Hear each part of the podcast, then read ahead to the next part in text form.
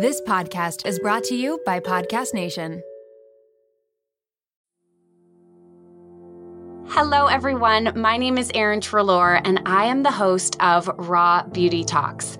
We're taking you behind the highlight reel of the world's biggest influencers and wellness gurus to get a raw glimpse of what beauty, health, and wellness look like in today's world so that you can feel your absolute best in your body and in your life.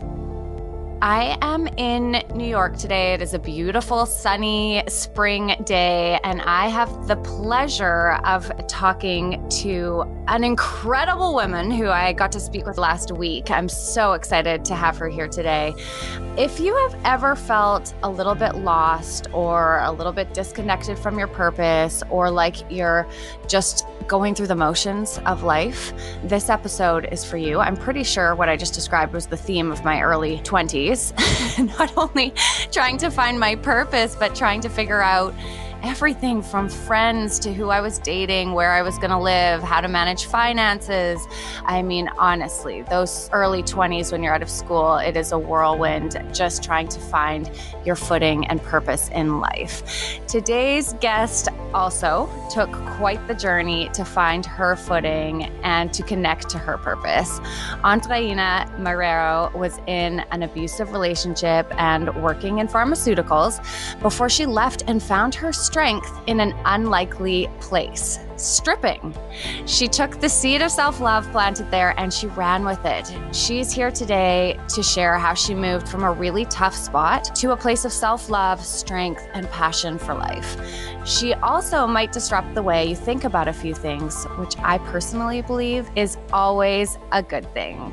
Dre, thank you so much for being here today. I'm so excited to talk to you. Thank you for having me. I'm super, super excited to share and thank you for having me.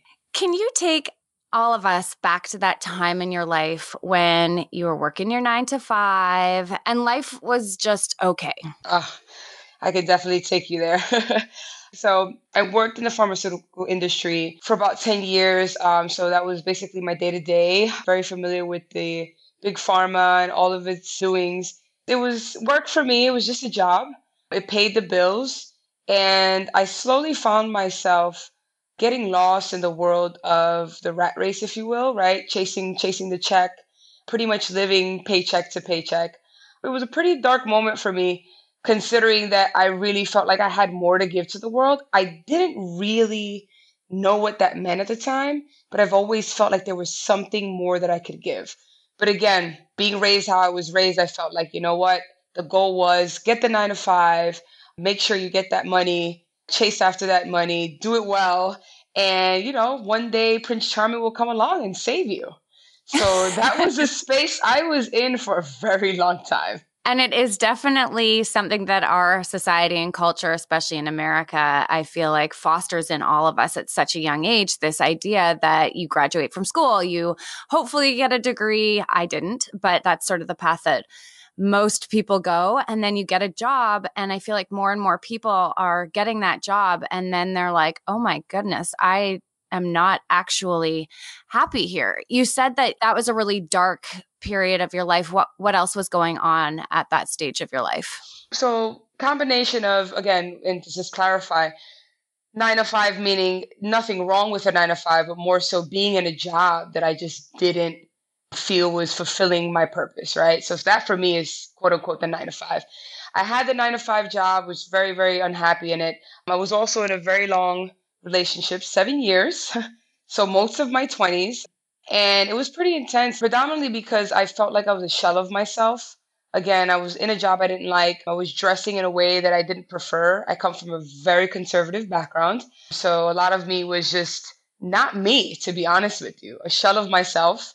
In this seven year relationship that started off pretty rough from the beginning, I saw signs of infidelity, miscommunication, just a lot of verbal abuse. And I stayed.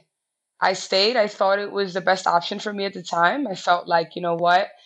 This is tough love. This is what I need. This is what I deserve. And here I'll stay. I lived that way for a good almost 10 years, to be honest with you, all in my 20s. And what was it that started to shift? I mean, you said that there was a, a 10 year period of time where this is what your reality looked like. Did you just wake up one morning and you were like, it's, it's time to leave this? The new Dre is here. What happened? What spurred the change in your life? I really wish it was that easy, but I do not regret how it happened. So, you know, as we all know, sometimes things over time somewhat start to change. And for me, the biggest change that I noticed was my own inner self. I became very, very negative. I started to then have bad images in my mind, images of, you know what, it'd be better off if I weren't here. And I, I remember specifically actually thinking about my funeral, how amazing it would be for, for me to have a funeral, because then everybody would notice and everybody would care. And at the time, I thought, you know, well, these thoughts are just they're normal, right? I'm I'm in a bad situation and I'm feeling pretty negative, and that's okay. It'll pass.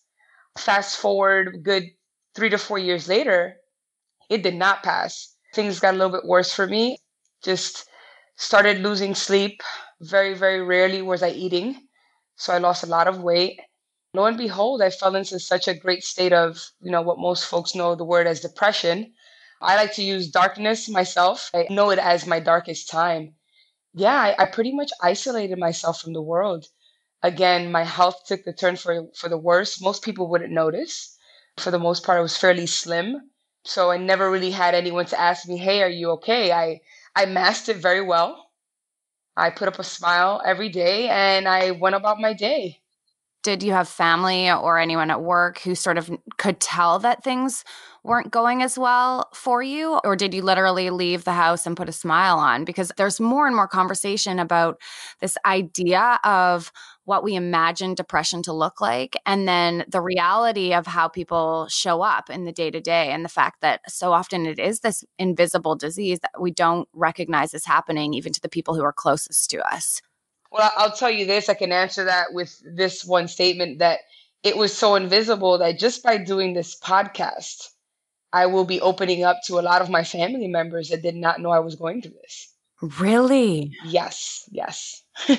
so even still you haven't had that conversation with family members about what you went through? No, unfortunately, depression and anxiety and all these mental health challenges that we for the most part all kind of go through there's a huge stigma surrounding it specifically in my culture my family from dominican republic and a lot of times it's seen to be, you know, well, you're just sad.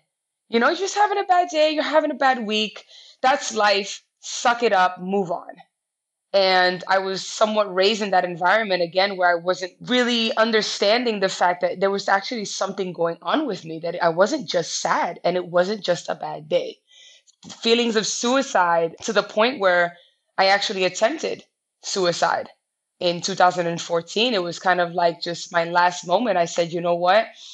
This is not sadness. There's no way that I can think of just, I wish I can go to bed and never wake up. These are just not good thoughts. And it took me to a very, very sad place where I attempted to uh, take my own life, unfortunately. And, you know, I say unfortunately because it happened, but on the other side, I say fortunately because I'm, I'm hoping that I can share my story and really let others know that there is a way out and you are in control. Wow. That is yeah. a very, very powerful message. I'm so, oh, it makes me so sad that people have to go through this alone. And I hope for anybody who's listening, who's ever been in that spot, that you understand that these types of thoughts aren't normal, but they can be help. You can get help. It doesn't have to be this hard. But the reality is that it is this hard for so many people these days. And we're seeing the rates of youth suicide in particular climb and climb and climb. Can you tell me a little bit more about that experience so you had these thoughts in your mind and was it a conscious decision like i just i just am done with living this world is too painful or do you feel like you're not able to think logically in that space what is going on you know, in retrospect, when I think about it, I could honestly say that I was a shell of myself. And whenever I do tell this story or it does come up, I think back to that time and it almost feels like an outer body experience. That's the best way I can describe it. Almost like I'm telling a story about the other me, right? About this old me that existed. Like if I would compare it to if we can remember when we were 10, right? We are the same person that when we were 10 years old, but we're not at the same time, right? We don't think the same. We have different goals. We have different ways of speaking. So it's similar to that. When I look back, it's like, I know that was Andreina, that was me, but at the same time, it felt like I wasn't in control. And that's the best way I can describe it today. Fast forward to the end of 2024. Think of your goals for a second. What can you do right now to give yourself the best chance of succeeding? If you want to learn a new language, you absolutely should get Babbel. Don't pay hundreds of dollars for private tutors or waste hours on apps that really don't help you speak the language. Babbel's quick 10-minute lessons are handcrafted by over 200 language experts to help you start speaking a new language in as little as 3 weeks. Babbel's designed by real people for real conversation, and Babbel's tips and tools are approachable, accessible, rooted in real-life situations, and delivered with conversation-based teachings so you're ready to practice what you learned in the real world. If you're heading to another country country anytime soon, start using Babbel a few weeks before you go to learn basics like how to order food, ask for directions, speak to merchants without having to consult language apps while you're away. So fun. Here's a special limited time deal for our listeners. Right now, get 55% off your Babbel subscription, but only for our listeners at babbel.com slash raw beauty talks. Get 55% off at babbel.com slash raw beauty talks. That's spelled B-A-B-B-E-L dot com slash raw beauty talks. Rules and restrictions may apply. This episode is brought to you by LolaVie, an award winning hair care line founded by the fabulous Jennifer Aniston. Jen got tired of the same old struggle we all face, choosing between hair products that work and ones that are actually good for us. With LolaVie, that dilemma is history. We all put our hair through the ringer. That's why it's crucial to have products that not only repair the look of the damage, but also shield your locks from future harm. Enter LolaVie's bestsellers, the Glossing Detangler and the Perfecting Leave In Conditioner. They're your hair's new best friend friends. For a limited time, you get 15% off your entire order at lolavie.com. Just use the code Raw Beauty Talks at checkout. LolaVie is all about naturally derived plant-based goodness, no silicone, sulfates, parabens, or gluten, and of course, cruelty-free and vegan. That's 15% off your order at L-O-L-A-V-I-E.com with promo code Raw Beauty Talks. You can only use one promo code per order and discounts can't be combined. After you purchase, they'll ask you where you heard about them. Tell them I sent you over over. Do you have anything or any advice for somebody who's listening or for a family member who might be going through something like this or might be experiencing something like this? Absolutely. I have so much. the most important thing I could say out of the bunch would probably be at least making sure that you're communicating with someone.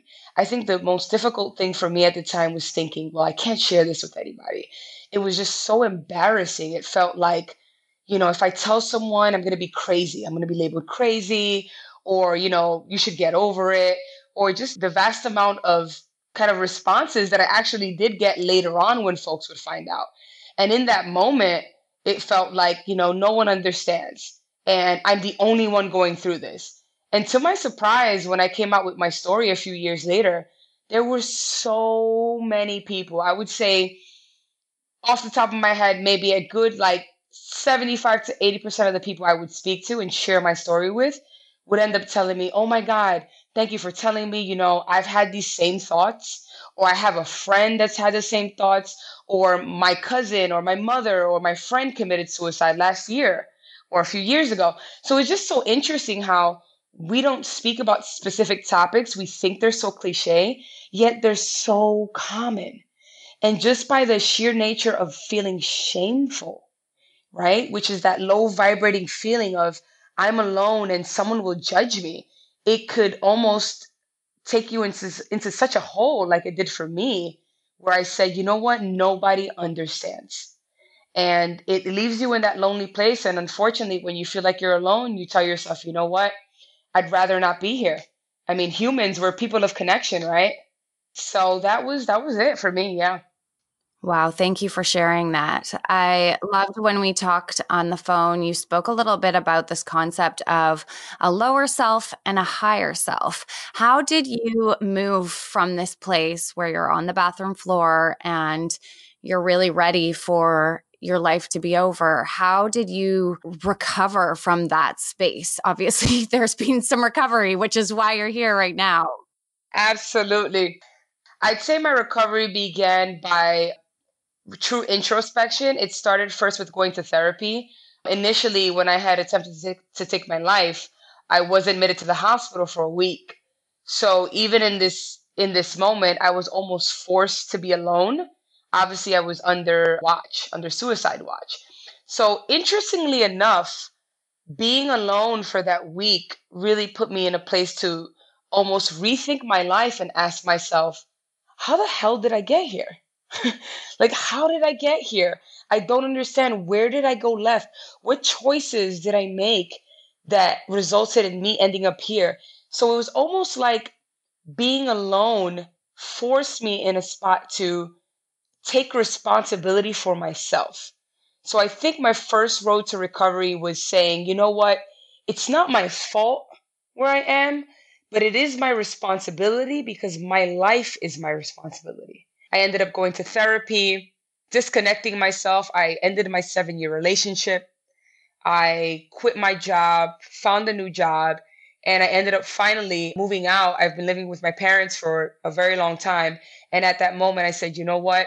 I'm going to find myself another gig. I'm going to find myself money in any way I can that's legal and that I can fall asleep at night and be okay with. And I decided to become an exotic dancer.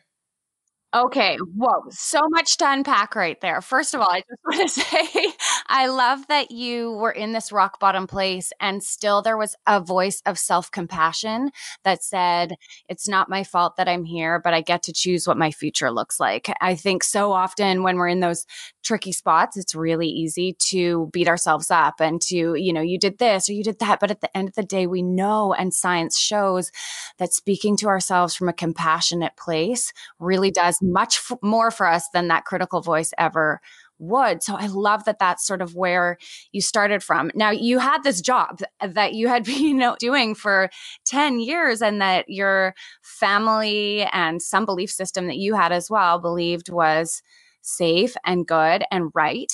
How did you get up the courage to quit and to sort of step into your power? So from there, I said, you know what? The pharmacy industry was nice but because the goal was to move out, kind of start my life anew, right? I'm now single.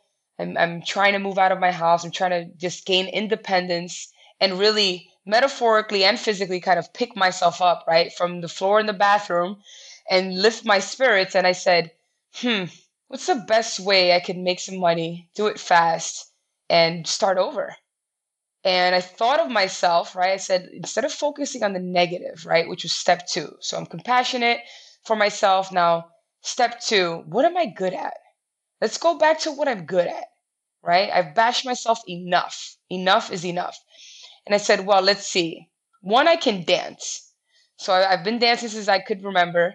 So I said, okay, well, I can dance. That's great. And I told myself, you know, I'm not the fittest, but I can, you know, put on a nice outfit and, and dance, and I think that could work. And I had remembered that I had taken some pole classes a while back. That idea came to my mind. I thought about the dancing, and I said, you know what? Let me let me just look up some go-go dancing gigs. That's how it started. so I, I went onto the old Craigslist. I looked up some go-go dancers and go-go dancing clubs. And funny enough, the first thing that came up was strip clubs. Don't ask me why go-go dancing leads you to strip club, but that's what happens. the wonders of the internet. yes, the wonders of the internet, where you go down the rabbit hole. And came across an article basically talking about stripping, and they were essentially looking for some dancers. It included a private driver. So it seemed pretty safe. Again, I've, I've never been in the industry, so I wasn't really familiar with the ins and outs. But to be honest with you, I've, for the most part, started to trust my gut at that point. So I said, you know what? I'm here. I need to take a leap of faith. I have to take the next step. Let's do it. So I sent out an email. I got a response very, very quickly. Meet me here in the middle of Brooklyn. I didn't even know where I was going. I took the train there. It took me about a good hour and a half. I get there, strange man in a car. So here's this young woman, I know I'm like just totally terrified. But I, I, I at that point, I'm like, you know what? I mean, what do I have to lose, right? I, I came from nothing. So let's just work our way up. And long story short, yeah, I just, I tried out, put on my outfit, got to the club, super, super nervous. I'm like, what am I doing here? Like, how did I? I'm thinking about my college degree. I'm thinking about my mom, how I was raised, everything you could think of to tell me to not do it. But there was a small voice inside that said, you know what? You have a bigger purpose. This is not your last stop. Take the chance and stick to your plan, which is to move out. And that's what I did. I danced for about a year up in the Bronx and I saved up my cash and moved into Harlem. And that was the, really the start of my new life. Wow. I just finished listening to a podcast called Sold in America by Noor Tagouri, who is going to be on our show as well. And it's all about the US sex trade. And it's so interesting the number of different viewpoints on the sex trade on things like stripping and i've even came into this interview with certain perceptions about about stripping and and anything to do with that industry basically there's so many people that talk about how it objectifies women and that it's this and that and that women who are doing it don't really want to be doing it uh, when you talk about it it sounds like it was like a good experience for you. What was the reality for you? Well, the reality for me at the time, to be honest, it was great. I treated it, and I owe this a lot to my career in pharmacy, funny enough. I've always considered myself a professional. And for me, the exotic dancer tripping industry was just a job.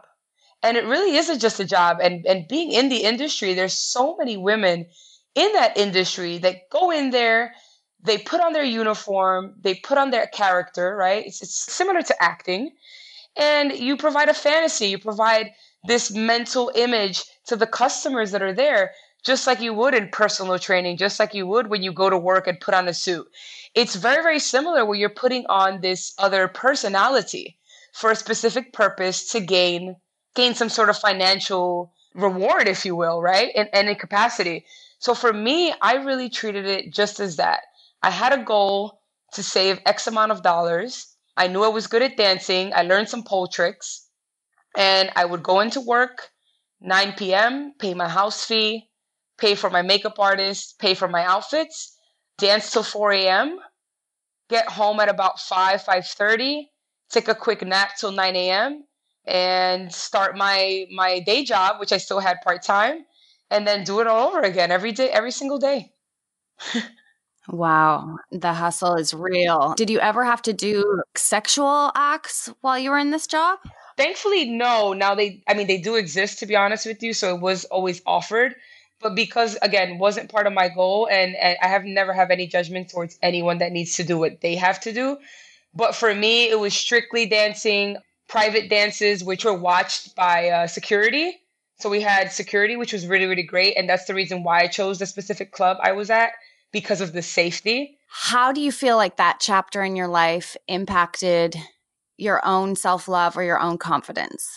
Well, funny enough, that chapter really allowed me to understand my self worth. And I'll tell you why, as odd as that sounds to some people that I've told that to.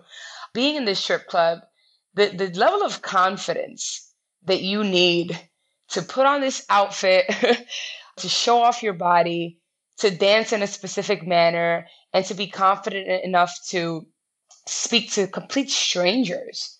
I never really had that prior to that experience. So for me being in the club, it almost gave me a sense of not only like authority on myself, right? That I was in charge of my body, but that I was also beautiful. And again, not just because these men were necessarily ogling at me. Yes, that was part of it. But the, the major part of it that I walked away with was the fact that I was courageous enough, coming from where I came from, to stand here, not know what I was doing, embrace it, and get over a specific fear I had of being around strangers, of performing in this specific way to better myself. So it was really like I was putting myself in front of everything else, and that felt empowering. That is empowering. That gives me goosebumps. That is you stepping in and filling up the space around you. That is you stepping up and taking care of yourself. And it really has dismantled this belief that I have. Now, I think there's some people out there who are stripping, and maybe that's not the same experience they're having. But the reality is, we just don't know until we talk to people and until we understand their story. So, okay, you walked away from this job after a year. And now, today, you are a personal trainer at a gym called Dog Pound that trains like all of the models and businessmen and women in New York. So, how did you?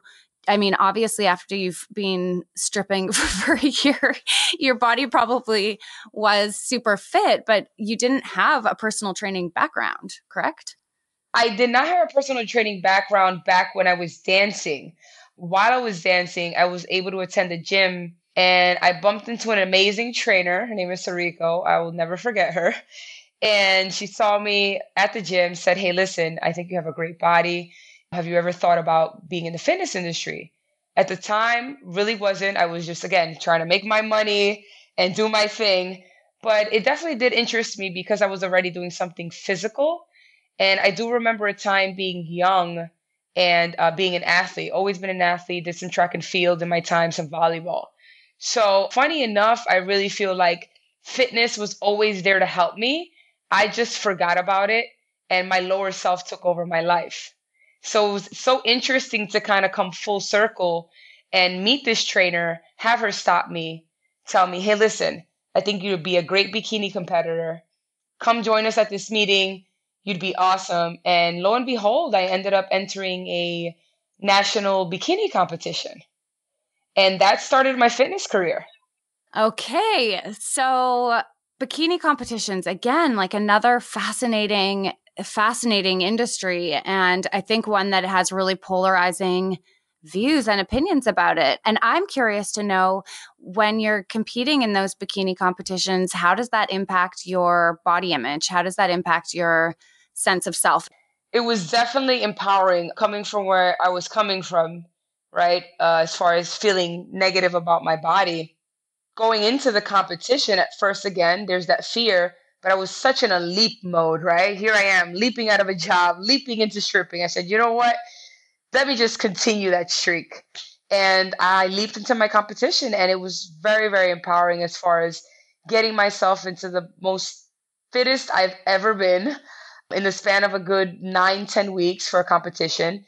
And it was it was amazing. It was such an amazing experience. Now I did have my ups and downs. I won't won't lie about that. I think some of the darkness that I had previous experience did creep in while I was competing. And I think I got into a small space of maybe just a comparison game, right? I had been stripping and entering this competition and kind of meeting specific circles it almost felt like I got into the space of, well, I'm not good enough again. What were the tools that you used to help you bounce back when you started to recognize some of those things creeping in again? I would say the the main tool at the time for me was journaling. Ever since I could remember, I've been the kid with the book. What would you journal about?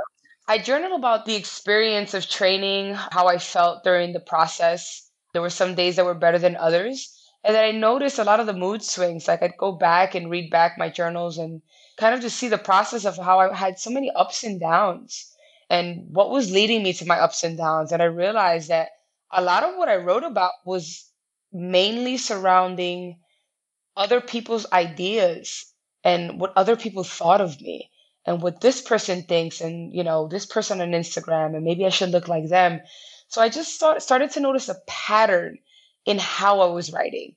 So I think writing for me was beneficial because it allowed me to reflect back to a time where I didn't necessarily feel as good versus writing, you know, a month later where I was feeling great. And just realizing the differences in my personality, I was oh, it was almost like again that outer body experience like one day I'm happy and the next month I'm just I hate my life. So the journaling brought back that sense of like okay, it's happening again you see it happening, but now you're in control because you're aware. powerful, powerful tool. And uh, having that ability to get your thoughts out and onto paper so that you can actually see those patterns, so that you can actually see those thoughts that are swirling around in your mind. It's a, a tool that provides you with insight that you just can't get from anywhere else. So you did the bikini competitions. And then how did you end up where you are right now as this motivational speaker and a personal trainer who is working with the top of the top? Well, the bikini competition was really the beginning of my new life, if you will, my higher self. I placed third in my first competition, uh, which was amazing considering I had such little time. And again, a few months prior, I was on a bathroom floor ready to end it all but it was just an amazing comeback. I placed third, and it was the feedback from the people when I placed. Yes, placing third was great, but having that attention from all these folks telling me, hey, you know, you inspired me and you look amazing. But then I think what stamped it, and I understood what my purpose was, was really the fact that a lot of these folks shared the same sentiments that I had in terms of depression. I remember there being specific people coming up to me after shows and telling me, you know, after I had a baby, I had postpartum, I was so depressed, you know, I ended up taking pills, I tried to take my life. I just started to hear so many stories from strangers just pouring themselves out to me. And here I am, you know, kind of standing there, you know, six pack, like, okay, this is great. But there's more to than just looking this way. Like I at first I thought well, it's great I have a six pack and I look, you know, yes, I'm muscular, etc. But you know what? I don't think that's why I'm doing this. I think there's a higher purpose. And then that moment, I realized I'm really here to shine my light on those that feel like they're hopeless and like they're in the dark, and reminding them that no matter how dark you feel you are, the light switch within you is possible to turn back on. And I decided to become a personal trainer by virtue of my competing. I got certified. I got certified in motivational speaking.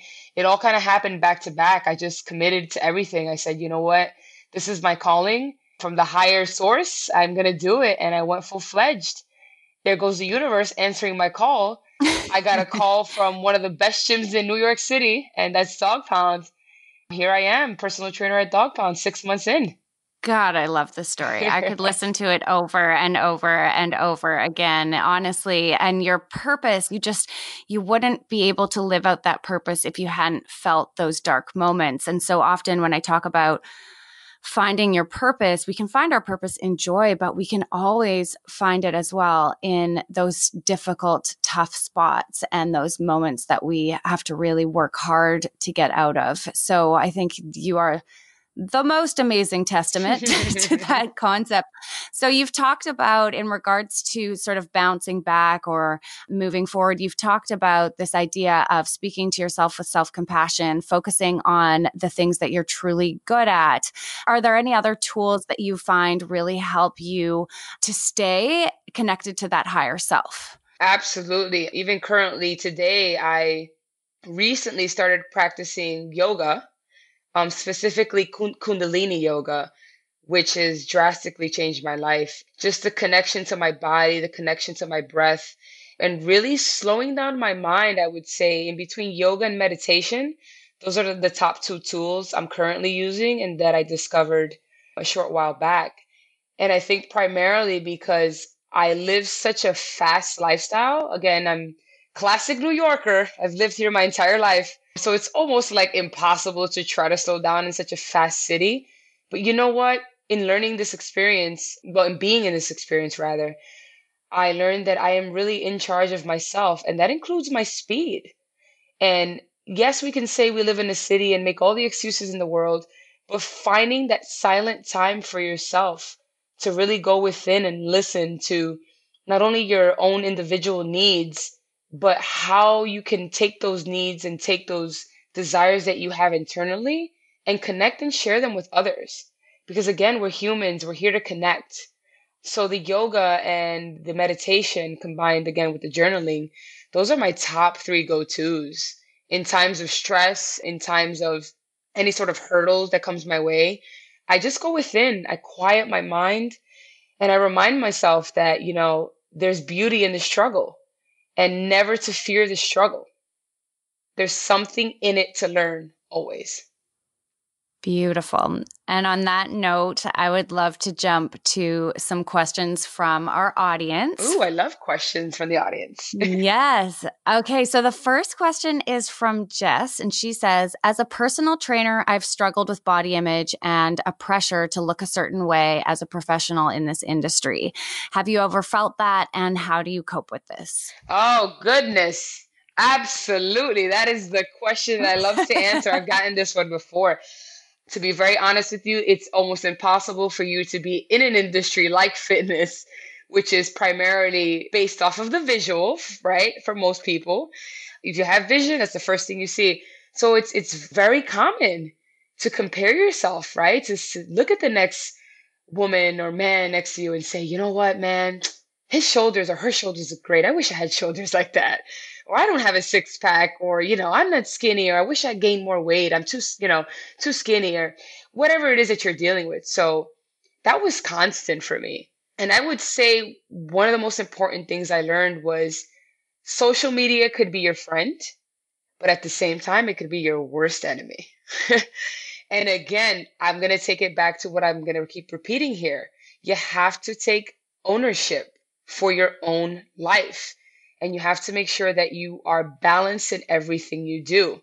Now, that's not to say that you can't have people that motivate you, right? I have tons of fitness influencers that I look up to, but I look up to them less about the, the visual and more about what they stand for. So I invite everyone to consider the person that they do admire. Forget about what they look like. Really think about what their purpose is and how that connects to you and how you can kind of use them as a teacher for your own purpose. Because we're all here to learn, but we're all here to teach at the same time. So again, I did deal with the body image, but I remembered that there's only one me. There's only one me, and there's no one else like me, and there's only one you. There's only one Erin. There's only one each one of us, right? We're all unique, and our uniqueness is what makes us beautiful. So let's keep that. Preach. I love, I love, love, love. Now, for anybody who is listening to that who isn't a personal trainer, but you struggle with comparison, which is definitely something that so many of us are faced with today, especially with social media, her advice right there is applicable across the board, whether you are comparing yourself to someone else in your job, whether you're comparing yourself to somebody else's chapter in their life regarding their family, or whether they have babies, or whatever it is. Please rewind that and listen to it again because it is brilliant. And can I add one more thing, Erin, now that I remember? Yeah. Because I feel like I must add, this is my favorite part, is also remembering we don't know that other person's struggle I'll take my story, for example. At the time that I was severely depressed, I had so many people tell me, Oh my God, you know, you're such in a great relationship. I wish I had a boyfriend like yours. Or you're so slim. I wish I was slim like you. And I got all these amazing comments, but I was literally dying inside. So little did everybody know that the person they wanted to quote unquote be like, or the person that they quote unquote admired, was a shell of herself, and you would never know. So let's always think about the silent battle that a lot of people are dealing with, that they mask that on the outside to cover that up, their pain and their strife, to create this image of happiness. And we don't know. We just don't know until we get to know someone. So always keep that in the back of your mind, you know? You may be meeting the lower self or just a mask of the person that's actually there. So you may be admiring something that's not even real. And that's always a consideration. So it's always best to have inspiration, be inspired by, you know, whoever it is that you feel is best, but also remember you come first and there's only one you. Love it. Our yeah. next question is from Tori. She says, How do you stay motivated with workouts at home? Now, I want to just broaden this question. We can touch on workouts at home, but just staying motivated in regards to your health and wellness in general. Staying motivated. Well, usually say is staying inspired. I think I'm not always motivated, so I will be honest with it, with everyone. Uh, there are days I, I just do not want to go. I don't want to go to the gym. I don't want to work out. You know, and it's it's almost yeah. a shock to some people. They're like, "You really? Yes, me really." The girl with the six pack, absolutely. I think it's more inspired, and I like to use the word inspired because to me it means being in spirit. That's what that word means for me. And I think it's more so when you find yourself down and out, what gets you back in your spirit, right? Inspired. Um, for me, it's music.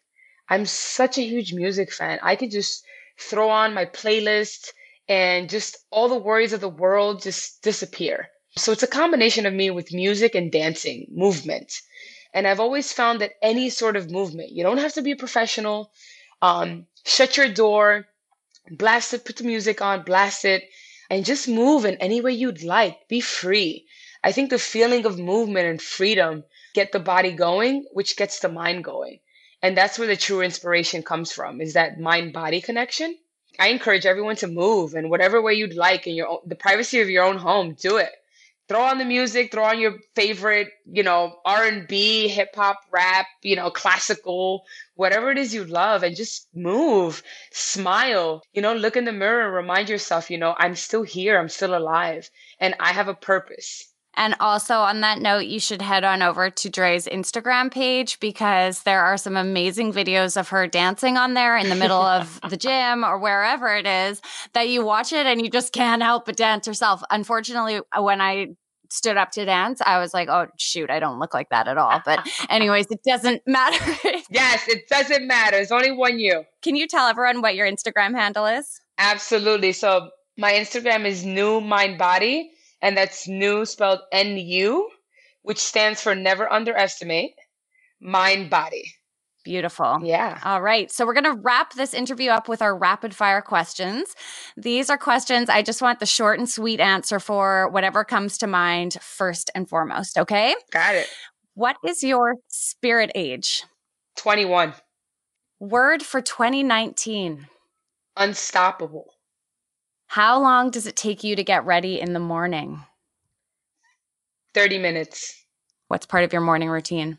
Clothes are already out wash my face, take a shower, and gym clothes. And it's usually the same type of gear. So it's very quick. It's very quick turnaround in the morning. Beauty. Yeah. What is your love language? Oh, my love language. Portuguese. I, I, I went to Brazil oh, one year and I felt like I was like, I, in a past life, was a Brazilian living on Copacabana Beach. I love your answer so much because I asked that question in referring to the book, The Five Love Languages. Oh. But you just found a new love language to add to the mix. And now there are six love languages, and Portuguese sounds really good. Have you ever read the, the Five Love Languages? Yes, I would say I'm uh, acts of kindness acts of kindness, acts of service. Awesome. I love it. You can be acts of service and Portuguese. Oh, perfect. Well. You like how I twisted that one, right? I'm like, oh, love languages. I'm thinking Latin, French, Spanish. Yeah. That's the Latina in me, by the way. yes. Oh, yeah. I love it. Who do you Insta stalk? Insta. Oh, Fit Girl Mel. She is a an amazing trainer. I follow her, just strong, dedicated, and she's just she keeps it very raw, just very honest. Shout out to Fit Girl Mel. We will link to that in the show notes. Do you prefer to watch Netflix, read, or listen to a podcast? I'll read. Absolutely. I'm, su- I'm such a bookworm. What is a habit you'd like to kick? Oh, a habit? Coffee. I've been off of coffee for a week now, and um, it's going pretty well. But I do still crave it once in a blue, so I'm I'm trying to keep the streak going. Have you tried any of the adaptogenic like Four Sigmatic or I was just uh, stopped by CAP Beauty and they have all of these different mixtures of mushroom based coffee replacement drinks and they're supposed to give you energy but you're not you don't get as much as the jitter. No, I've never actually heard of that at all. Okay, I'm gonna try it and then I'll I'll message you to let you know what I think. Okay, okay perfect. nice, thank you. How many tattoos do you have? Oof, one, two, three, four, five, six. Six. Yes. Yes. Three products you'd take to a deserted island. Oh goodness. Three product. Does a book count? Yeah, you can take a book. okay. I'd take my favorite book, which is the Motivation Manifesto. Let's see, a book, probably a notepad, my journal, because I love to write as well, just to talk about my experience being alone on this island. And oof, a picture of my family. What is your drink of choice? Drink of choice, I would have to say, is I'm a big, big on juicing. So it would have to be beets, ginger, and red apple. Excuse me, green apple. Yum. Oh, so yum, yum, yum, yum. Yep. What is your greatest wellness hack? Oh, my greatest wellness hack. Oh, you, you know, I've been struggling with acne over the past year and so much progress. I wash my face with cold, cold, cold water. And I find that, it, yeah, for some reason, it just, it really helps clear the skin.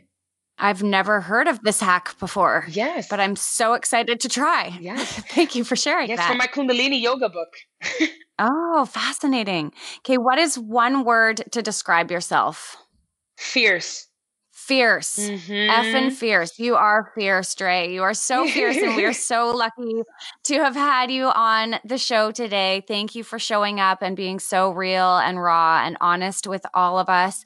What is coming up next for you, and where can people go if they want to find out more about you? Well, what's coming up next for me, as you know, you mentioned earlier, I am one of the newest trainers at the Dog Pound. So you can find me at the Dog Pound, one Renwick in Tribeca, probably training and dancing at the same time on the dance floor. I call it the dance floor, not not the not the training floor. Performing and training you and kicking your butt. But also this summer, I may be creating some sort of a group surrounding mental health and wellness. And I really want to make some sort of a program. It's still in the works, but it's basically going to be a safe space for people to come and, and share their stories about depression and know that they're not alone, you know, and kind of share my not only my wellness tips from the physical standpoint, but also most importantly from the mental standpoint. So look for that this summer. Well, I cannot wait to see what you can continue to create because you have done so, so much in your life this far. So thank you again. That is it for this episode, but be sure to subscribe to the podcast so you don't miss a single show. If you liked this episode, please take a moment to leave a review, take a screenshot, and share it on social, tagging at Raw Beauty Talks. We'll be regramming your posts every day. As we wrap things up, remember your body is different than any other body out there. So, as you listen to these episodes, keep tuning back into yourself to see what really resonates for you.